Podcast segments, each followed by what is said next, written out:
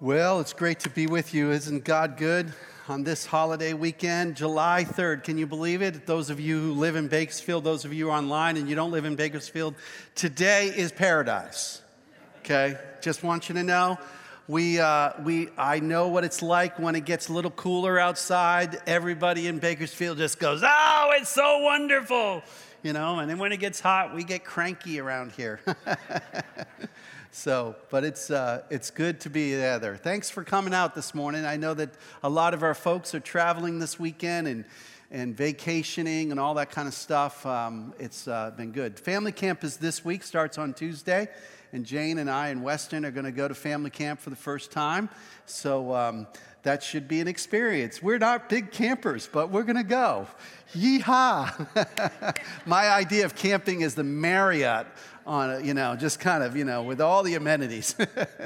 but uh, we were, we, we, we haven't had family camp in a few years because of COVID, and finally that's happened again. We've heard so much about it. Before we even became your pastor, um, you know, the big talk was family camp. It was such a great experience. So we're looking forward. The expectation is really, really high. Okay, so guess what happens when your expectations are high? I always said this, uh, has nothing to do with anything, but um, you know, if you manage your expectations, you manage your frustrations. Let me say it again. You manage your expectations, you manage your frustrations. If you have the wrong expectations, you're going to have lots of frustrations in your life. And uh, so, for example, if you're going to fly today anywhere, expect for your plane to be canceled. Okay? Just expect it. Expect that you're going to spend the night in the airport, and then if it doesn't happen, you're going to be happy. Praise God. Amen. So just manage your expectations. Hey, I gave you a report of Faith Forward. I didn't say a couple of things in my uh, little video that, uh, that I got. By the way, if you haven't watched it, go to your email, go to your spam box or whatever. There should be a video from me just about, uh, about Faith Forward. Um, we are actually going to do, we've added a couple of things that we're going to do in our projects, we are actually going to replace all of our house lights. If you haven't figured it out or not, it's a pretty dark space when you walk in here, okay?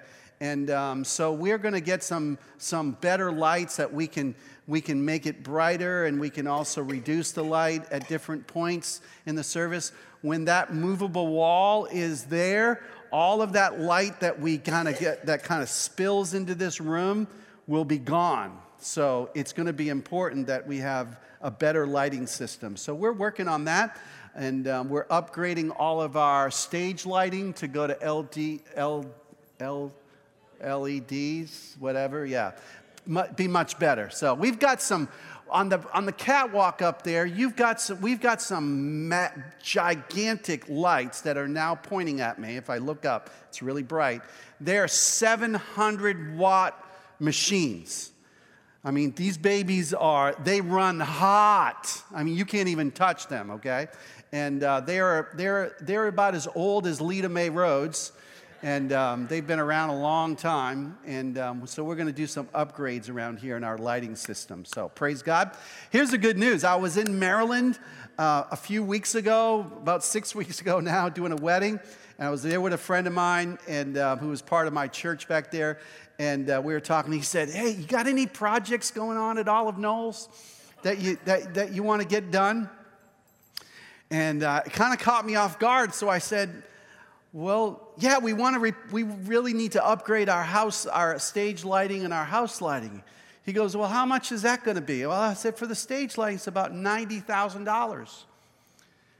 And he said, well, "Okay, I'll give you forty-five thousand. I was like, what? so uh, he donated $45,000 to our church, a guy who lives in Maryland, so that uh, we could upgrade our stage lighting. And then we got another donation that matched it. So $90,000 God provides. Praise the Lord. Amen. So we give God thanks for that. And um, so God is at work. So thank you so very much. Amen. Now, I got to get going because I got a lot to say in a little time. We're in the book of Romans. Take your Bible. Let's go to Romans chapter 5 today. We're going to talk about a tale of two Adams, all right? We're going to talk about a tale of two Adams. You say, what kind of Adams are we talking about? We're talking about Adam number one, which was Adam in Genesis 1, and Adam number two, which is Jesus Christ, all right? And Paul uh, compares and contrasts these two Adams for us and really has some things to say to us. Now, as I said in my, my Friday video to you, I'll be honest with you, when I got to this passage, I was like, Lord, can I just skip over this? Can we just move on to chapter six? You know, because it's, it's really, it's, you know, it's just one of those things. And, and, I, and the Lord said, You said you were going to go through every verse. Okay. All right, so here we are, Romans chapter 12, verses, uh, chapter 5, verses 12 through 21. It is, a, um, it, is, it is a passage of scripture, I'll just tell you, that um, when you read it for the first time, if you, did, if you did what I asked you to do and you read it ahead of time, you already read it and goes, uh, What? What? What, what is he saying?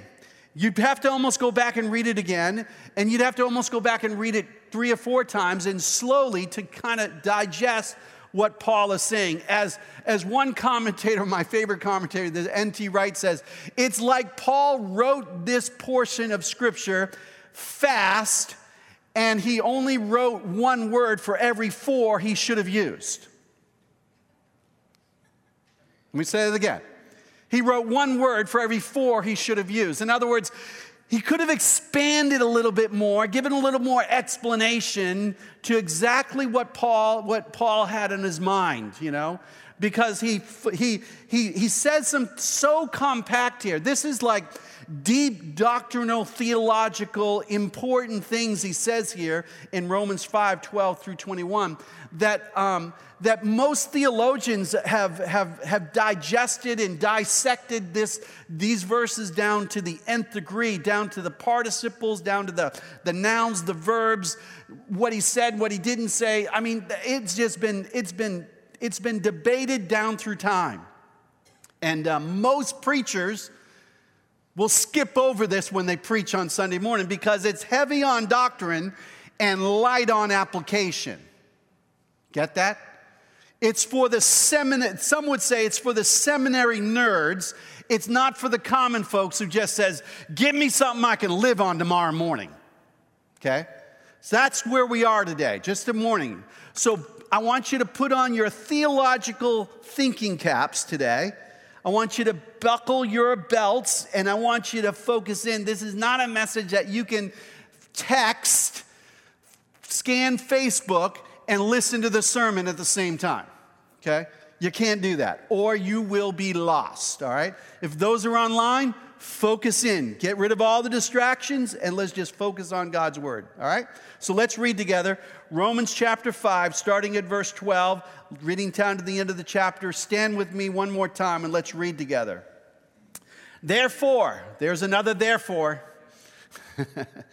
Just as sin entered the world, and there's where we are, by the way. We're in Romans 5 12 through 21. Therefore, just as sin entered the world through one man and death through sin, and in this way death came to all men because all sinned. For before the law was given, sin was in the world, but sin is not taken into account when there is no law. Nevertheless, death reigned from the time of Adam to the time of Moses, even over those who did not sin by breaking a command, as did Adam, who was a pattern of the one to come. Wow. But the gift is not like the trespass. If many died by the trespass of one man, how much more did God's grace and gift that came by grace of the one man, Jesus Christ, overflow to the many? Again, the gift of God is not like the result of one man's sin.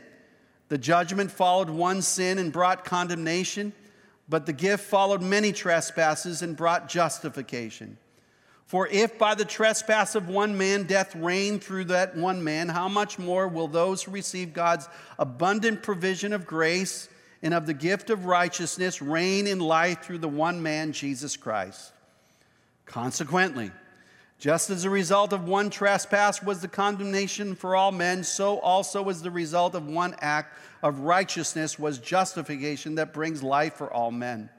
For just as through the disobedience of one man the many were made sinners, so also through the obedience of one man, the many will be made righteous. The law was added so that the trespass might increase. But where sin increased, grace increased all the more, so that just as sin reigned in death, so also grace might reign through righteousness to bring eternal life through Jesus Christ our Lord. God, help me and help us that we might hear from you today in Jesus' name. Amen. Amen. You may be seated. Well, um, how many of you, uh, uh, I love my iPad. One of the things I love is the iPad. It's a, it's a wonderful device, it's my favorite device of all. And um, if, you, if you have an iPad or an iPhone or something like that, you know that um, you, can go to a, you can go to a picture on your iPad and you can do things like this. Okay? Where you can, you can almost you can almost zoom in and get the minute little detail of a picture right on your screen. And um, so I love the pinch fe- feature on the iPad, and you can zoom out. Isn't that a nice picture of my wife and daughter? They are beautiful. So, um, but it's really cool. And what Paul is doing here is that Paul, in chapter five, last week we talked about the benefits, the benefits of justification. And Paul zoomed in on, on what the benefits you have. And remember, the benefits you have in justification is you are that you are you have peace with God, you have access to the grace of God 24 7, and that you have this hope that is eternal and present all at the same time where we rejoice in our sufferings. It was, it's a pretty cool thing. He really gets down, he's almost testifying as he's, as he's writing the word there. And then in verse number 12, it's like Paul goes from, from zooming in to zooming out. He goes from, from talking about the personal experience of somebody who has been justified by faith, and all of a sudden he zooms out and he's looking at, he's like, it's like he's on the moon looking back at earth.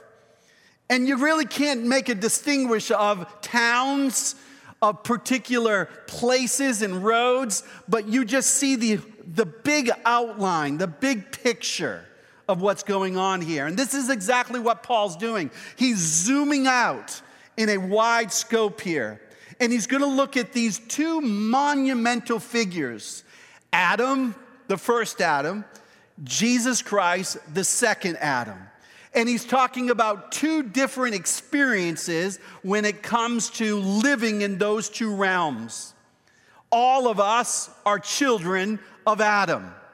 Before you were your particular nationality, if you were, as Paul distinguishes mostly in the book of Romans, Jews and Gentiles. Okay, and we, we've talked about those two different categories, male and female.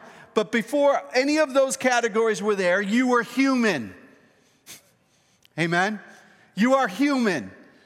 No matter what your color of your skin is, no matter what your nationality is, no matter what your language is, all of us have one thing in common we are all descendants of Adam. We're descendants of, of and, and the word Adam means human, it means to be human. And so, so Paul begins to categorize this and he's zooming out and he's looking at this and he's going to talk about what does it mean to really be under the, under the, um, the influence of, of Adam and the, under the influence of Christ. And so, so the zooming in piece, piece. How many of you are Star Wars fans? Any Star Wars fans in the lab? All right, there's a few Star Wars fans, you know. If you, uh, one of my very first movies when I was a kid, actually, this was the second movie I ever went to. The very first movie I ever saw as a kid was um, uh, Smokey and the Bandit. You remember Smokey and the Bandit? You know, good old Burt Reynolds, you know, and Sally Fields, you know. I thought that was the greatest movie ever, you know. It was so great. The second movie I ever saw as a kid was Star Wars back in 1979. Okay, that was when the original Star Wars came out. And, and Star Wars is all about the tale of two Skywalkers the tale of two Skywalkers, the tale of Luke Skywalker, and, and the other one is the scale of Anakin, who becomes Darth Vader, and he is, the, he is the dark side. And you've got the dark side and the light. You've got the tale of these two realms in the, in the story of Star Wars. And um, the dark side brings death, destruction, and chaos in the entire galaxy if you know the story of, of, of, Star Wars, you know, which I don't know. I mean, there's umpteen million Star Wars shows these days. I, have kind of lost track of them all. And then the second Skywalker faced the same temptation that the first Skywalker faced, yet he did not give in to it. He was faithful and obedient to the Jedi, and he was a good egg, you know, he was a good guy. He did good things, you know, and that's the fight between good and equal. And uh, George Lucas, who's the writer, uh, said in the central theme of the episodes four through six was the redemption of Anakin, the first Skywalker, by Luke, who is the second Skywalker. You know, he's really using some biblical themes there, some biblical themes that are found in that great movie. Well, that's exactly what Paul is doing here in Romans chapter 5, verses 12 to 21. He's looking at these grand thematic ideas of, of condemnation, of death, of guilt, of shame, and living in that realm from the versus the, con, uh, the, the picture of life and breath and eternity and peace and hope and forgiveness that is found in Jesus Christ. It's these two giant pieces that Paul begins to describe to us to help us understand what it really means. And here's, here's probably the, the, the only nugget I'm going to give you that's practical. Which realm are you living in? Are you living in the realm of darkness and despair and, and guilt and shame? Or are you living in the realm of life and breath and forgiveness and grace and peace that God gives to us through Jesus Christ? Which one are you living in? I even know some Christians who say they believe in Jesus Christ who still are living with guilt and shame still live under that under the under the idea that they are fallen and that they are wicked and that they are living in condemnation. You don't have to live that way anymore. Paul's saying to us there's something much better.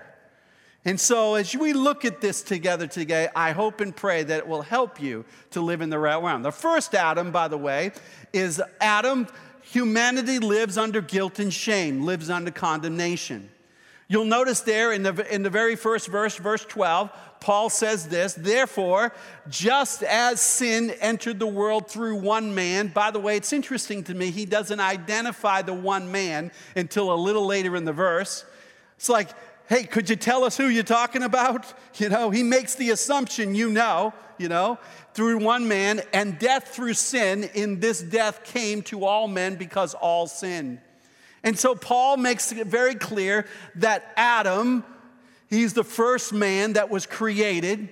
He is in many ways like the second Adam in the sense that in his initial creation, he was without sin.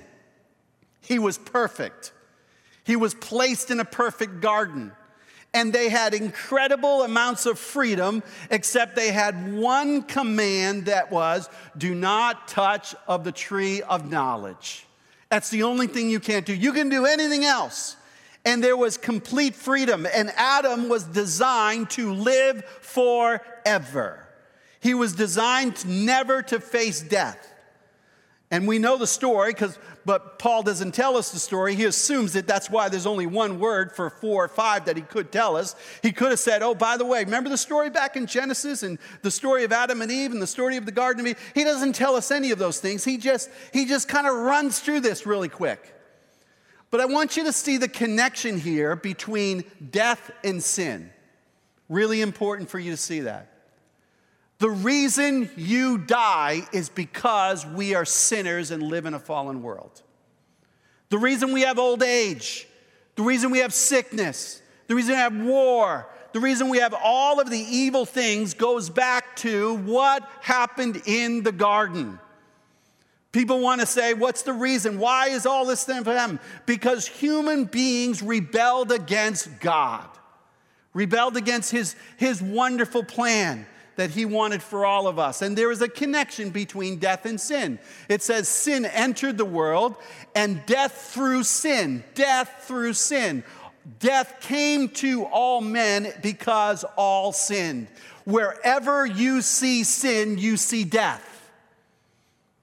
Wherever you see sin, there's death of relationships, there's death of, of, of person's identity, there's death in hospitals, there's physical death, relational death, there's spiritual death. And when death happened, there was separation of God. That was spiritual death that happened to human beings, but there was also physical death that happens. And that's why the Bible tells us in, in 1 Corinthians 15 that when Jesus Christ died on a cross and rose from the dead, his, the final victory was overcome. And who is the final victory? Death was slayed. Where is your sting? It's gone. We know our hope is in Jesus Christ and the resurrection of Jesus Christ. So there's a connection there that Paul is trying to share with us there.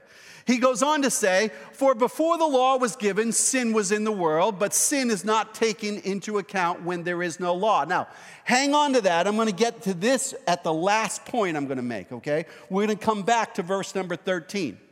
But Paul says, Before there was even the law of God, the Ten Commandments, the law that was given to Moses, before any of that happened, there was sin. Sin was not just happened after the law, sin was there before the law. Why? Because man fell. And then in verse number 14, he says, Nevertheless, death reigned from the time of Adam to the time of Moses.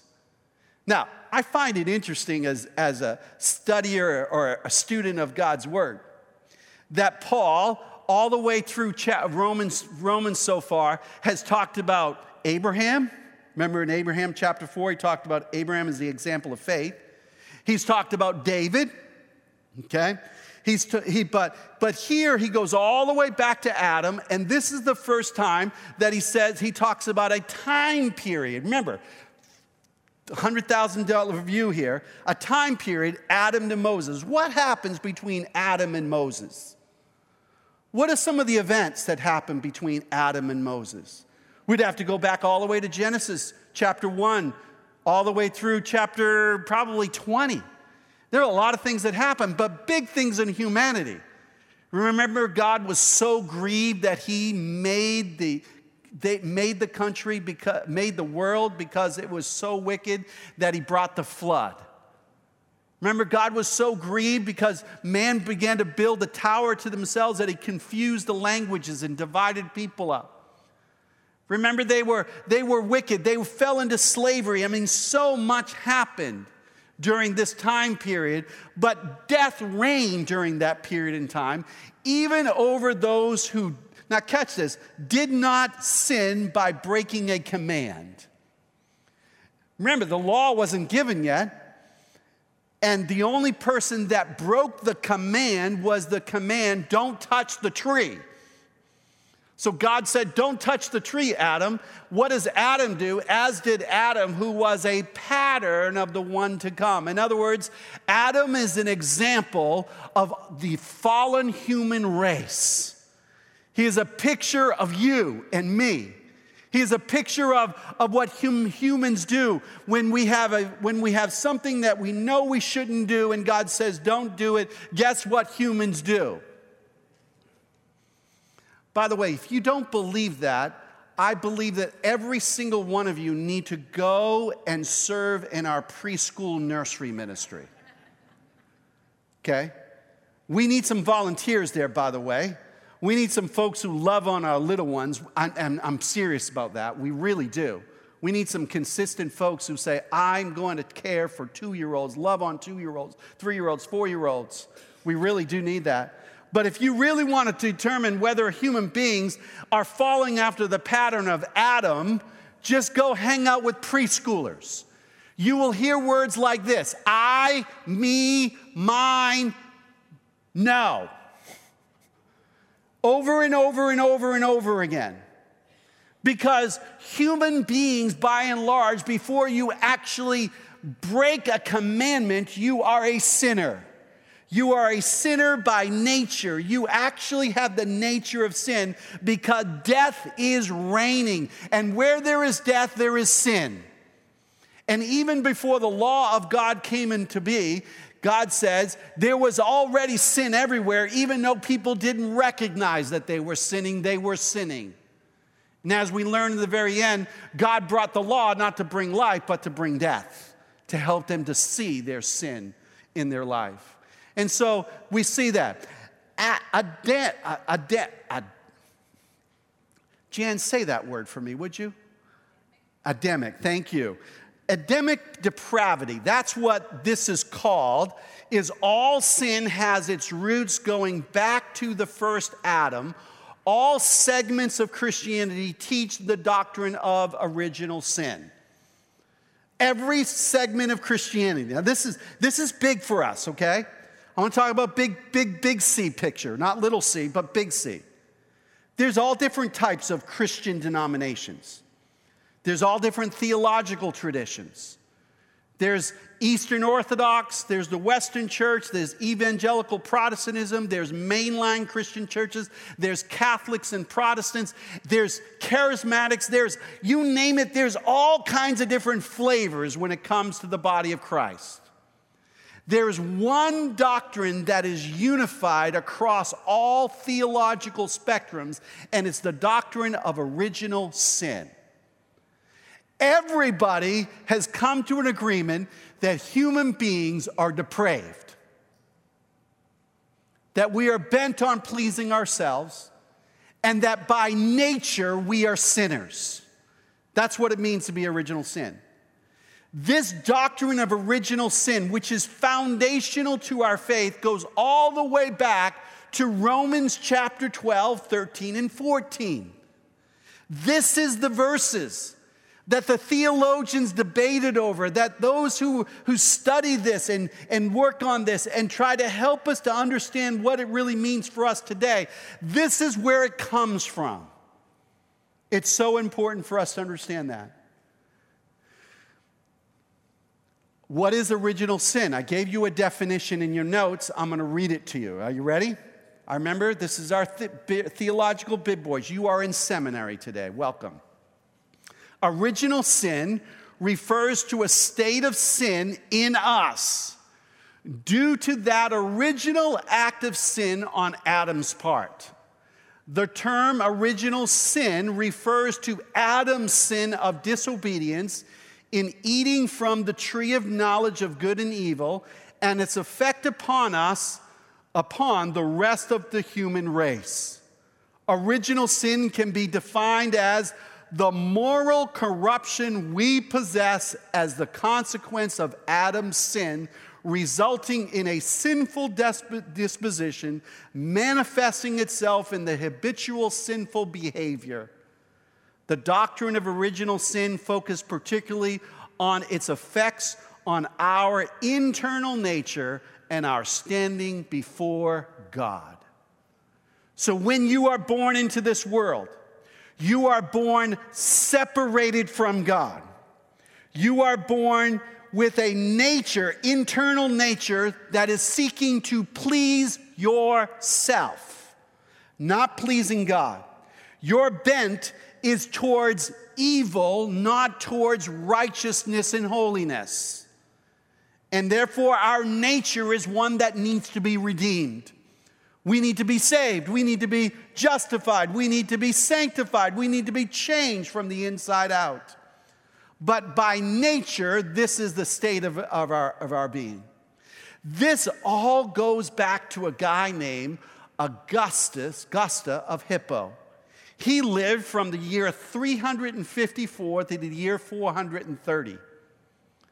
This is early Christianity. This is, a, this is someone who is considered by the Catholic Church a saint of the church. And Augustine was the one who began to identify, clarify, and define what original sin was all about. I remember a story of Augustine. It says he was a little boy. He was remem- reminding himself of, of what it was like. And he said, he said we were, we were hanging, I was hanging out with my friends as teenagers, and we were, we were just kind of living in, you know, in our, in our vernacular in the neighborhood. You know, he was just hanging out, and there was a pear tree in somebody else's plantation or yard or whatever. And for some reason, they decided, hey, let's go climb the pear tree and take all the pears off the tree, even though they're not ready to be picked. And they pulled them all down, and they didn't even like them. They started throwing them at each other. And that night, he started to feel guilty about what he had done and why he had done it. And he was re- remembering back and he was saying, that was the nature that said, I didn't care what the owner thought, I didn't care what other people thought. All I cared was myself, and all I was trying to do was please myself. Now, that might sound like a s- stupid illustration, a pear tree. But every one of us in this room has done things that you've looked back and said, why in the world did I even do it? Why did I participate in that? How come I acted that way? What, what drove me to that behavior? The behavior has a root, and the root is, is a virus of the human nature that is bent on pleasing itself. And what Christ did on the cross wasn't just to forgive you of your sins, your acts, your behavior. He also came to set you free from a nature. Going to get to that, by the way, in 6, 7, and 8 of Romans. It's going to help us understand that in a powerful way. So, one of the questions you might ask is how is original sin transmitted? In other words, if it started with Adam, why is it in me? And how did it get in me? And if and I've heard people say this, well that's not fair. I wasn't there in the garden. How come I get the blame? How come I get the nature? How come I have to live with the consequences of my ancestors, if you want to look at it that way? If we all go back to Adam, how is original sin transmitted? There are two major theories, theological theories, that have talked about this. Now, this is what theologians do. They sit in their ivory towers and they ask the question well, if this is true, then this. And then how and why and where. And they dig it into it. And there are books that are written on this kind of stuff. But it falls into these two major categories. The first one is the realistic theory. The realistic theory was a theory that says humans are somehow racially bound up with and in Adam to such an extent that we actually sin when he did. So the, the, the realistic theory says this. Basically, here's, here's my interpretation of it. If you were Adam, you would have done the same thing. So you are just as guilty as Adam is. And that when you were there, when Adam was there, you were there also. And you are just as responsible for your nature as Adam is responsible for your nature. And you are depraved, you are wicked, you are bent on pleasing yourself. And you deserve the, the, the, the ultimate extreme of this is you deserve hell even before you actually sin. You actually deserve is the wrath of God because you are part of humanity that is under judgment of God. Now, you could sit here and say, I don't like that theory. I don't either. Okay? The second theory is this one the representative theory. This is the view that each person in the world, the whole human race, comes into the world in a state of sinfulness because Adam has been chosen as a representative, and because a representative sinned against God. So, this is like a, a federal kind of theory. The leader, who represents all of the people, sinned against God. so by by, by association that you are connected, that you are human, you are also guilty of the same thing Adam was. You aren't actually there, but you are in association with him. People today will sometimes say, Oh, you're part of that group.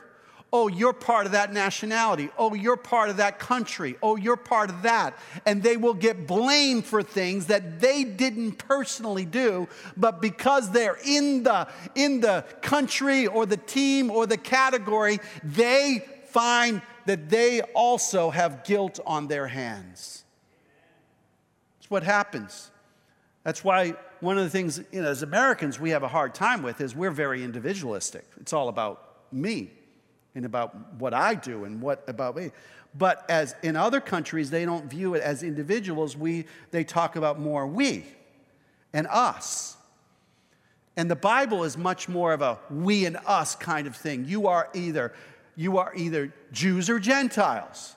You are either saved or unsaved. You're either part of the church or not part of the church. You're either of Adam or of the second Adam. So, this is what original sin is, okay? I don't know what the theory, I don't know. Here's what I do know sin is not transmitted like your genes are. It's not like a DNA, it's not a substance, it's not biology. It's not like, you know, you, you, you, a man and a woman have sex together and they have a baby and then that baby is born and you know their characteristics are in that child. That, that's not the way it's transmitted. It's not a biological transmission. It's a much more of a spiritual trans, trans, transmission. Human beings by and large are sinful. We can all see the effects of that. And no one can say they are without sin. Now why does this matter? A couple of things that this applies to, by the way.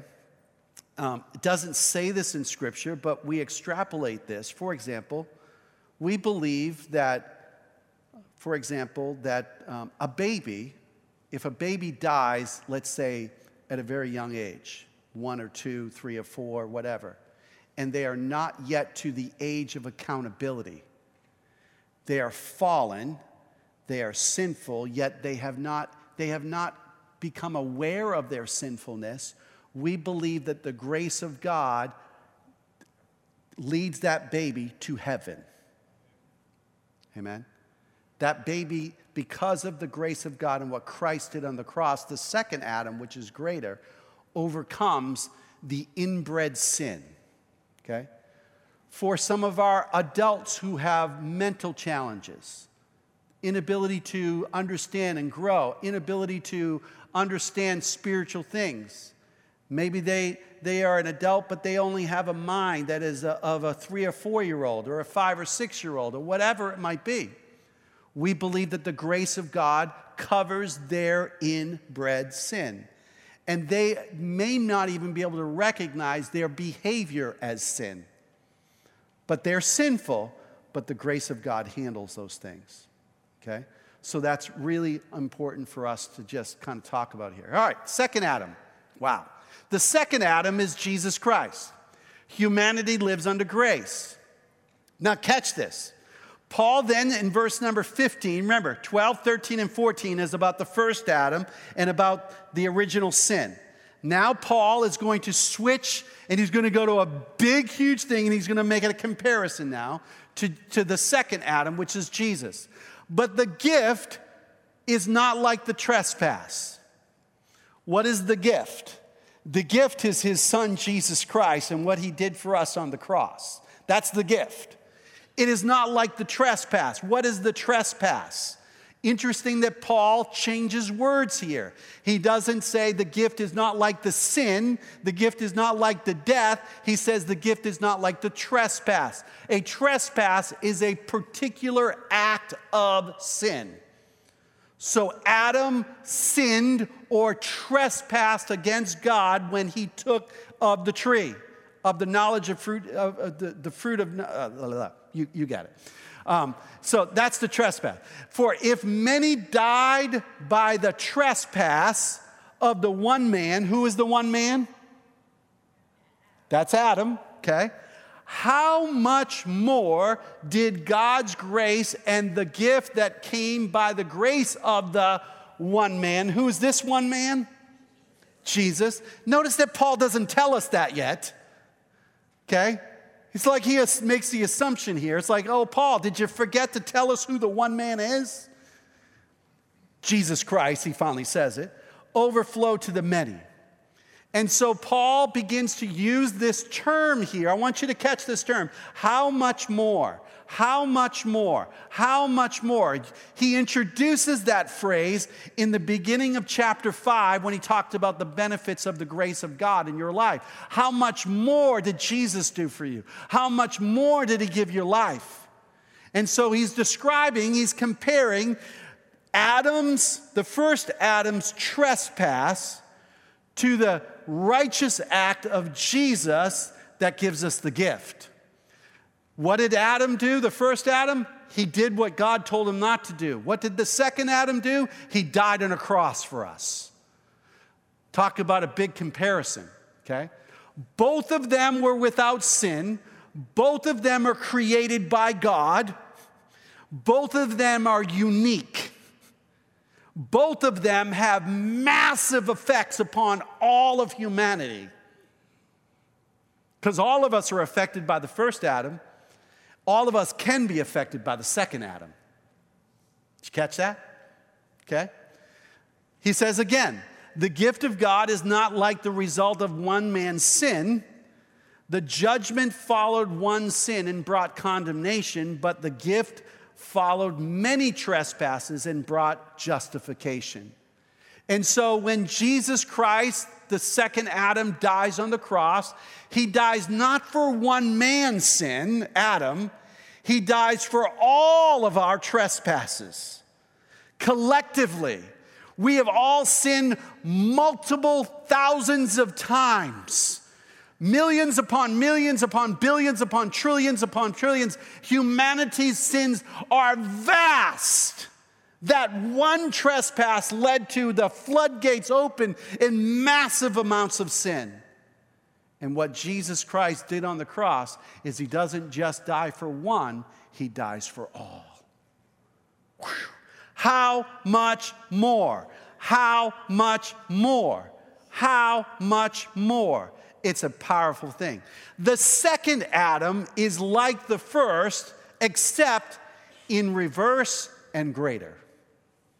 What does the second Adam do? He reverses what the first Adam did. He reverses the curse.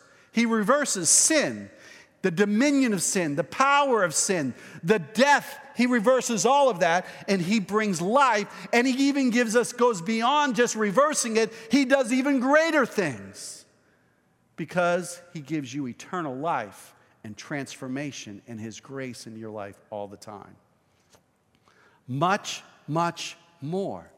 If there's one term that I would love for you to kind of just take today, it's this idea of much more.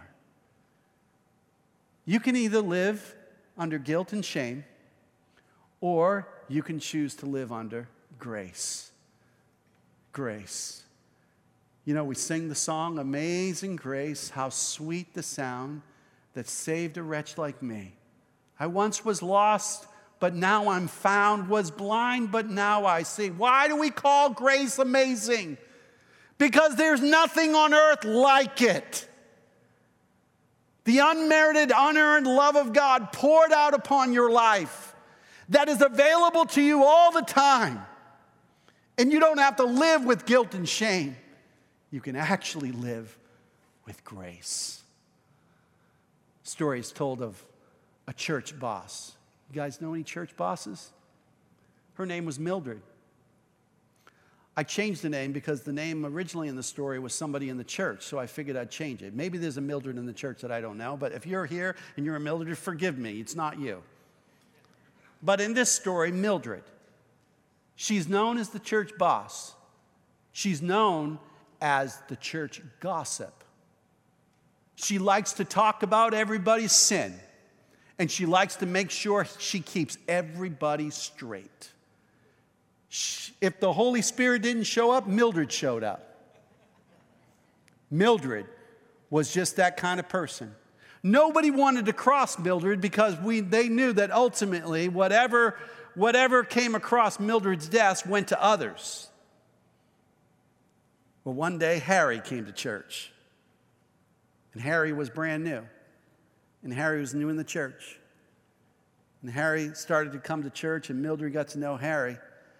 And during the week, Mildred was driving down the road and saw Harry's truck in front of the bar. And so that Sunday, when he came to church, Mildred went up to him and says, You must be a drunk. I saw your, car, your truck sitting in front of the bar. You must be a drunk. You need to repent and turn away from that terrible alcohol. Harry looked at her and didn't say a word. Harry looked at others and didn't say a word. Harry just left. And that night, Harry took his truck and parked it in front of Mildred's house and walked away.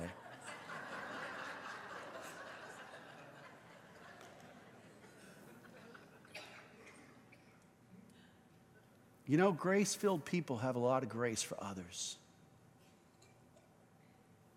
Grace filled people give people space for God to work in. Grace filled people who have been forgiven of much don't try to be everybody's conscience. You let God be God, let the Holy Spirit work. Grace filled people have joy and peace. People still living in the Adam's realm have law, they have judgment, they have guilt, they have shame. Now, I'm not saying that we as brothers and sisters in Christ shouldn't help each other who are caught in sin. Amen? But we do it with grace, not with condemnation. We do it with love we don't do it with gossip. We don't do it with shaming somebody. We don't do it manipulation. We do it in a way that allows the grace of God to work through us and touch other lives. Why? Because that's what Jesus did. Amen. You remember they took the woman and they dragged her in front of Jesus and said, We caught this woman in adultery. What did Jesus do? He bends over into the sand and starts drawing in the sand. Doesn't tell us what he was drawing, but the scripture says one by one, from the oldest to the youngest, they started to walk away. And then they were all gone. And Jesus looked at the woman and said, Where are those who condemned you? They are gone. Go, sin no more. In other words, God brings grace grace. Much more grace. How much more? How much more? He says that five times in the chapter five, emphasizing that this, the second Adam, is so much better than the first. Whew. How much more?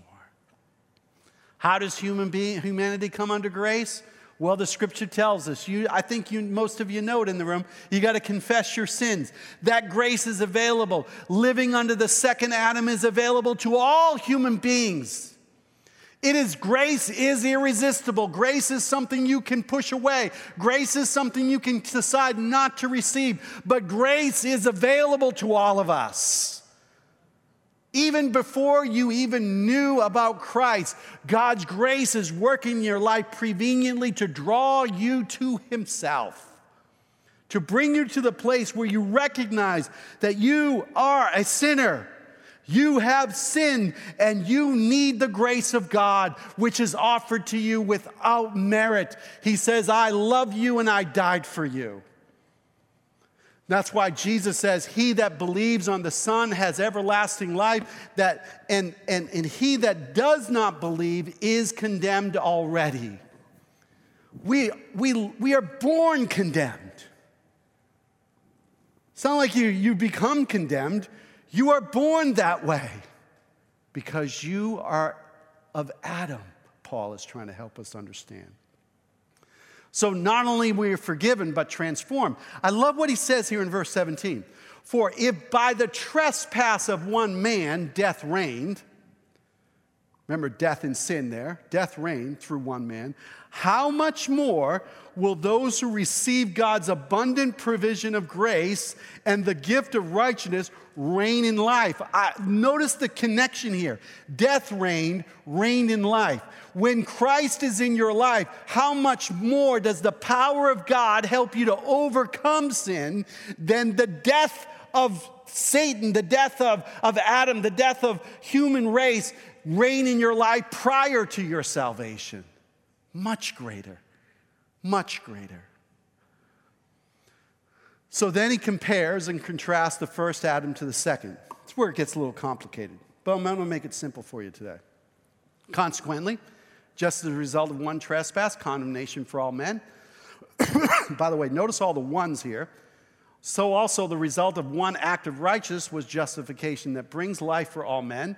For just as though the, the disobedience of the one man, the many were made sinners, so also through the obedience of the one man, the many will be made sinners. This is classic parallelism in Scripture. It's a, it's, a, it's a way of writing that was very common into that day. For us, it's complicated. But here's what Paul does Adam one trespass results in the condemnation of all humanity. Jesus, one act of righteousness results in the justification for all humanity as possible. Adam, one man's disobedience led to humanity being sinners. Jesus, one man's obedience led to all humanity made righteous, made righteous as possible. By the way, notice if you read the scripture, he doesn't talk about is possible. I'm adding that because Paul's already said that in other places. If you just read it in its, in its without seeing it in context, you might get the assumption that Jesus Christ dies and all of humanity is instantly forgiven, instantly set free, and instantly righteous. That it's universal. But what does the scripture says? You have to put your faith in it in order for that to happen in your life. Okay?